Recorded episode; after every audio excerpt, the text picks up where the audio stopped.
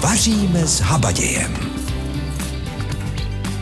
Krásné sobotní dopoledne vám opět po týdnu přeje Zdena Kabourková a opět po týdnu vám nabízím, pojďte si s námi uvařit dobrý oběd, pěkně v klidu, bez spěchu, tak jak to má být.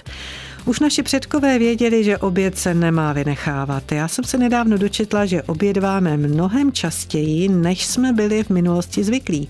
Každý pracovní den si oběd dopřeje 7 z 10 Čechů. Tak já doufám, že vy nepatříte k těm, kteří jedí polední jídlo za běhu a přitom ještě stihnou kontrolovat mobilní telefon.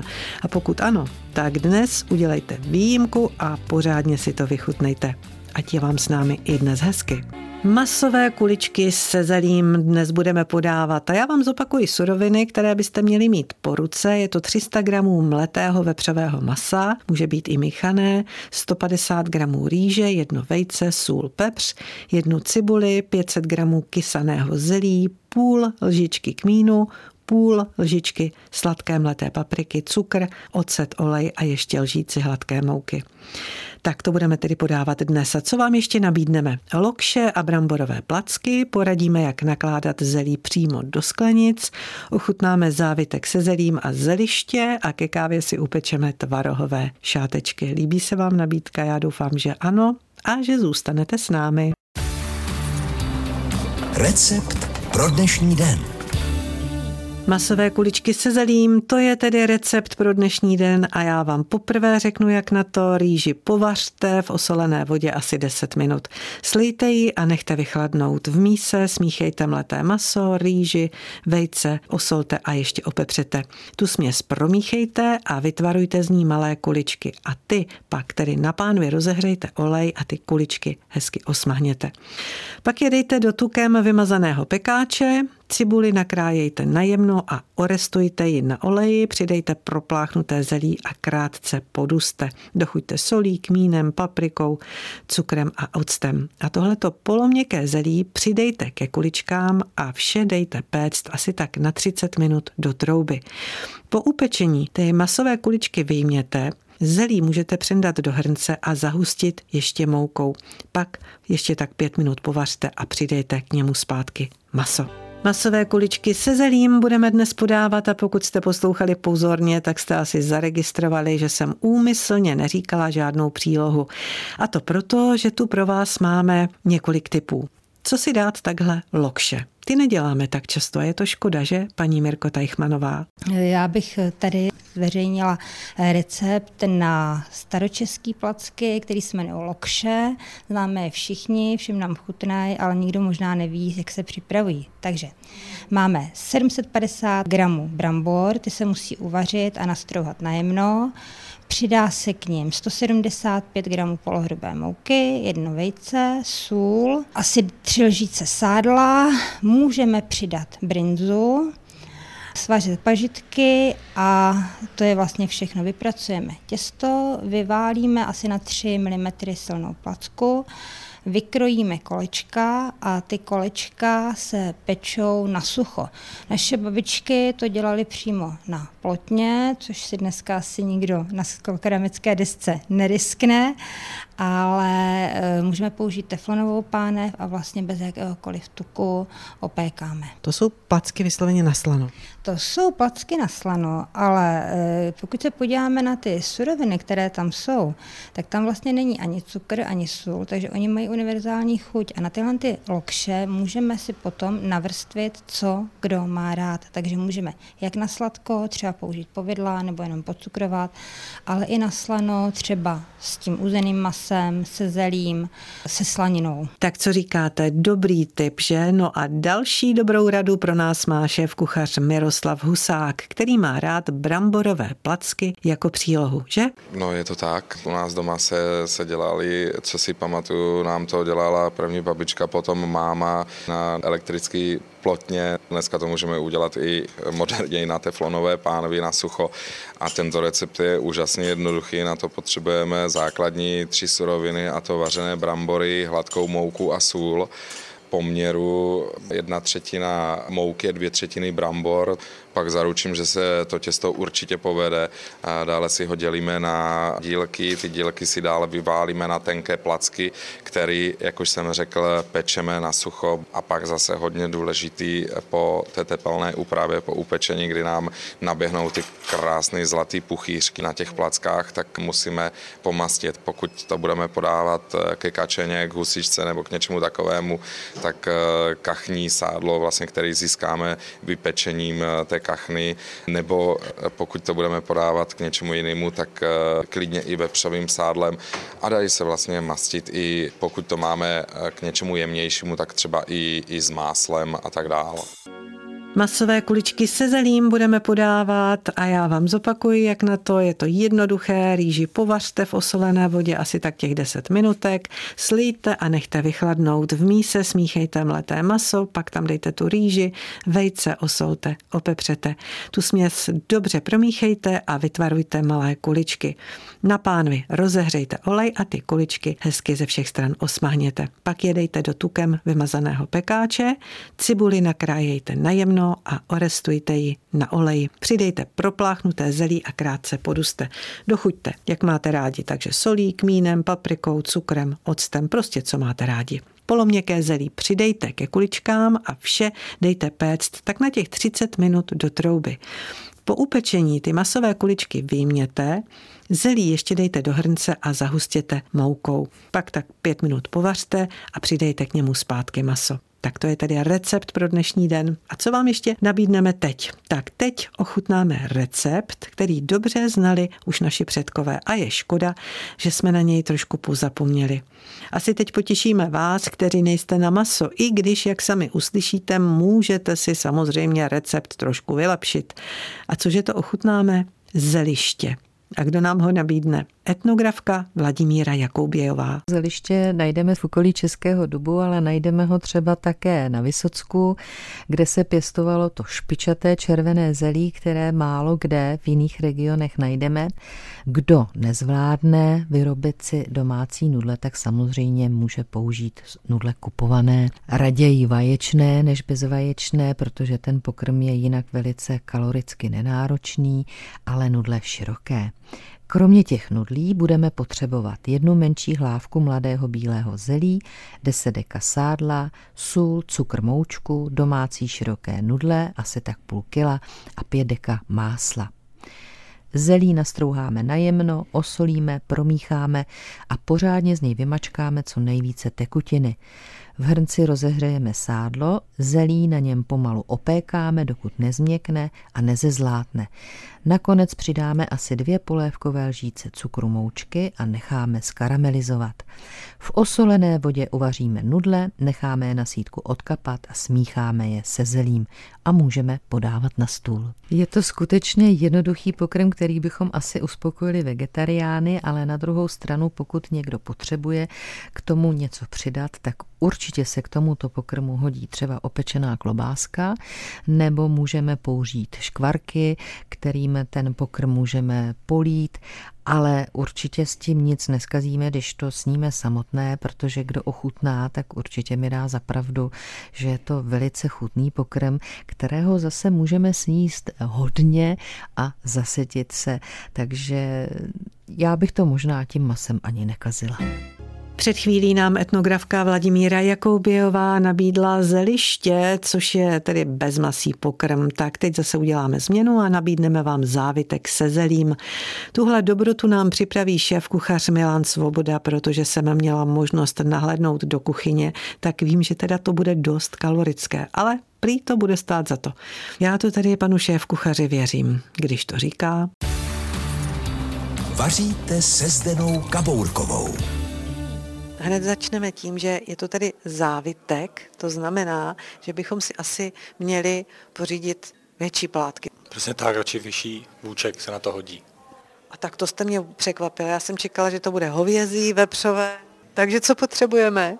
Takže potřebujeme určitě vepřový bůček vyšší, a protože co se dává dovnitř ještě i špek a tak, tak je lepší libovější. Tak nakrajeme ho na plátky, od které naklepeme, osolíme, opepříme a můžeme dát drcený kmín Tak to máme závitek. On se zase tak moc nerozklepe, takový bůček. Tolik ne, to je lepší krát opravdu tenčí plátky. Co s tím dál? Potom to máme naklepané a připravíme si zvlášť, že si odestujeme na špeku krajené kysané zelí, opláchnuté na cibulce a uděláme z toho takovou jakoby směs zelnou, kterou necháme vystydnout tu potom vkládáme na ty plátky. Vy dáte doprostřed toho plátku hromádku toho zelí a já vím, že vy kuchaři jste zruční, vy to umíte lehce do toho zabalit. Myslím, že ano. Pokud to uděláme jako vy, to znamená, že to zabalíme. Vy to ani nešpejlujete? Nejlepší určitě to špejlovat nebo párátkem spíchnout dohromady. Takže když ten závitek máme takhle udělaný, sešpejlovaný, tak co s tím? Potom rozpálíme olej a rychle opečeme z každé strany ten závitek a ten vyjmeme. Na tom oleji potom můžeme orestovat cibulku, kterou zalijeme potom taky vývarem a tam vložíme ty záhradské závitky, přiklopíme je pokličkou a dáme do trouby. Já si umím představit, že potom, když se to odklopí, takže to musí být nádhera, protože vlastně nám se to maso krásně zatáhlo hned na začátku, jak jste říkal, taky udělalo trošku tu barvu a teď to tam pustilo tu šťávu. Takže když to podáváte, přelíváte to tou šťávou. Potom právě, když jsou ty závětky měkké, tak se vyjmou, se nechá vyrestovat na tuk, zapráší se moukou, může se se zalít vývarem, udělá se taková šťáva, kterou se potom závitky přelévají. Tak to byl tedy recept na závitky se zelím a u tématu zelí ještě zůstaneme a poslouchat by měli především ti, kteří přeci jen upřednostňují domácí výrobu kysaného zelí. V podzimních měsících si můžeme naložit a uskladnit bílé zelí, které se pak hodí pro přípravu salátů nebo jako příloha k masitým pokrmům. Pokud nakládáte zelí, tak jsem přesvědčená, že už vám v zaláku pěkně kvasí a že ho chodíte kontrolovat. A pokud váháte a říkáte si, že byste to mohli taky někdy vyzkoušet, tak vám teď pár dobrých rad dá šéf kuchař Roman Paulus, který má zelí rád a sám si ho dělá. Tak ono těch eh, receptů na přípravu může být mnoho, může se přidávat třeba i nějaká jiná zelenina, jako třeba mrkev nebo červená řepa, ale takový ten standardní postup probíhá tak, že myslím neúplně překvapivě zelí nastrouháme. Je dobré nechat si dva nebo tři ty velké listy v celku, tím se vlastně potom na konci ten soudek, eh, dalo by se říct, tak uzavře. Nastrouhané zelí potom nasolíme a e, když se to dělá ve velkém množství, tak se to vždycky šlapalo. Takže může to být třeba i pro děti docela dobrá aktivita. My když děláme takových 20-25 kilo, tak e, nám na to většinou stačí ruce, ale používáme nějakou opravdu třeba e, vaničku větší, kde toho zelí na začátku je opravdu hodně, ale potom, když ho vlastně propracujeme, tak ono poměrně slehne, což známe třeba i při přípravě zeleného salátu. Přidáváme potom kmín, cibuli a my přidáváme i jablka. My totiž potřebujeme vlastně přidat něco, co nám urychlí to skvašení toho zelí. Často se potom do toho soudku přidávají třeba vinné listy, které jsou na to kvašení dobré. Potom vlastně ten připravený základ napěchujeme do toho soudku. Pokud používáme ty vinné listy, tak je dáme buď e, na dno, anebo potom můžeme položit i nahoru a dobře upěchujeme. Ono je důležité, abychom vymačkali ten vzduch z toho zelí, aby nám to nesplesnivělo. Potom, jak máme ty zelené listy, ty celé, tak je dáme nahoru, zatížíme a necháme v teplé místnosti skvasit. Záleží na tom, eh, jak teplo zrovna je, ale eh, většinou eh, stačí třeba takové 4-5 dnů, někdy třeba týden, ono to zelí prokvasí a potom vlastně ho přendáme do studené místnosti, kde ono pořád ještě, dneska bychom vlastně řekli fermentuje pomalu, ale už to není takový ten ostrý proces a spíš to zelí vlastně třeba v tom sklepě už potom nebo v lednici potom uchováváme eh, k té spotřebě. V každém případě je dobré, když to zelí z mého pohledu aspoň takové dva měsíce odleží Ono to tak v podstatě i vychází, dalo by se říct časově, protože v těch dávných dobách vlastně to nakládání toho zelí mělo funkci v podstatě hlavně toho uchovávání té suroviny na zimu. To znamená, že potom někdy okolo Vánoc vlastně můžeme už potom konzumovat a ideálně by vydrželo celou zimu, aby, eh, abychom měli ty vitamíny eh, tak, jak to měli naši předci. Před chvílí nám Roman Paulus poradil, jak nakládat zelí, nebo spíš se s námi podělil o svůj oblíbený recept. No a vy si teď možná říkáte, že teď už to nestíháte, ale že by se pár skleniček přece jen hodilo a to máte pravdu. Vitamin C potřebujeme během roku stále, tak proč si zelí nenaložit třeba hned dnes odpoledne a to rovnou do skleniček A jak? Tak to nám řekne paní Květa Smetanová. Tak pojďte ochutnat, co nám paní Květa přinesla. Přinesla se vám zelí naložený ve sklenici.